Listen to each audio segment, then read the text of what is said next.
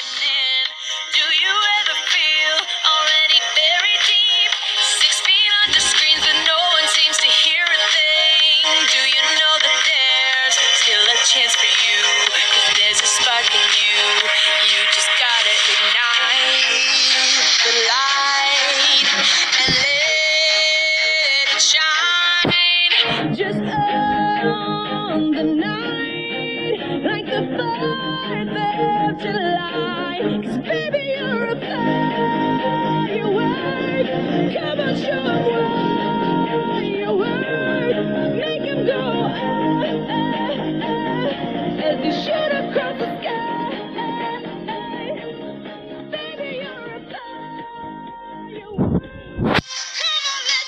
亲爱的听众朋友们，大家好，欢迎收听本期的小薛说营养，我是今天的主播小薛营养师。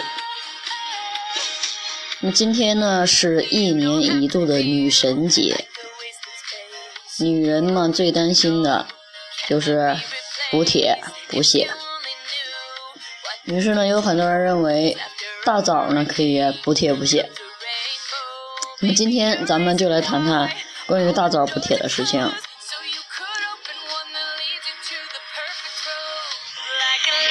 为大枣的铁血担心，这个铁血担心，担心是加引号的那个担心啊。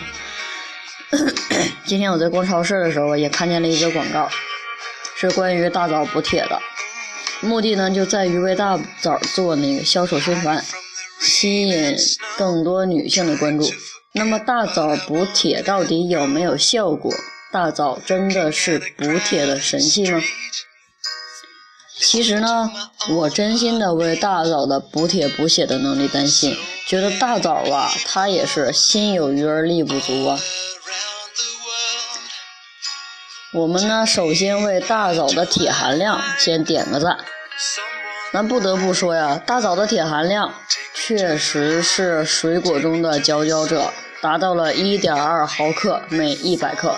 这个含量在水果中已经算是比较高的了。但是相对于 猪肝以及红肉等动物性食物而言，大枣的铁含量就略显得薄弱。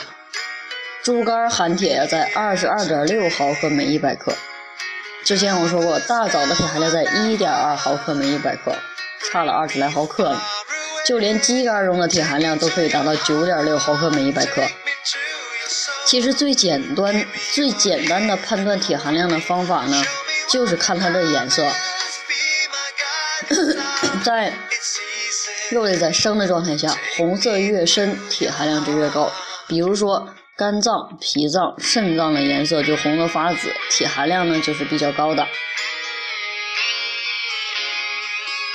第二呢，大枣是金，却很难发光。但是铁含量，大枣虽然含铁较高，但是铁含量呢，铁也是分为血红素铁和非血红素铁的。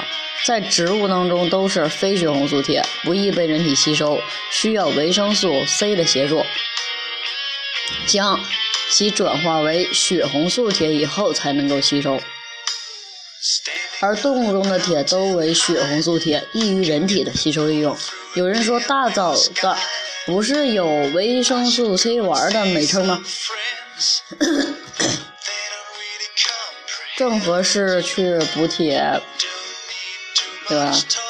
但是呢，我们现在吃的枣呢，一般都是晒干后的产物吧。那么在晒干以后的过程中，维生素 C 呢一定会有一定的流失。维生素 C 的含量呢会从鲜枣时的近五百毫克每一百克，下降到一百毫克每一百克左右，严重影响了铁的吸收。那么是不是很残酷？而且大枣当中还含有植酸等干扰铁吸收的因素。综合以上因素，都能使大枣这块金子难以发光，因为在铁吸收能力这一环节，大枣就已经败下了阵来。所以呢，综上所述，不要妄想靠大枣去补铁。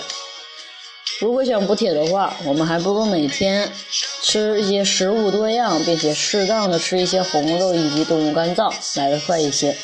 如果想单纯的靠大枣去补铁补血，那么我估计一天得吃个几公斤吧。那么如果这样的话，没等补上，我们可能就已经撑死了。所以呢，我真心的为大枣铁血丹心啊！好，以上就是我们今天的节目。那么今天节目到这里呢就结束了，感谢大家的收听，我们下期节目再会。祝大家女神节快乐，丽人节快乐！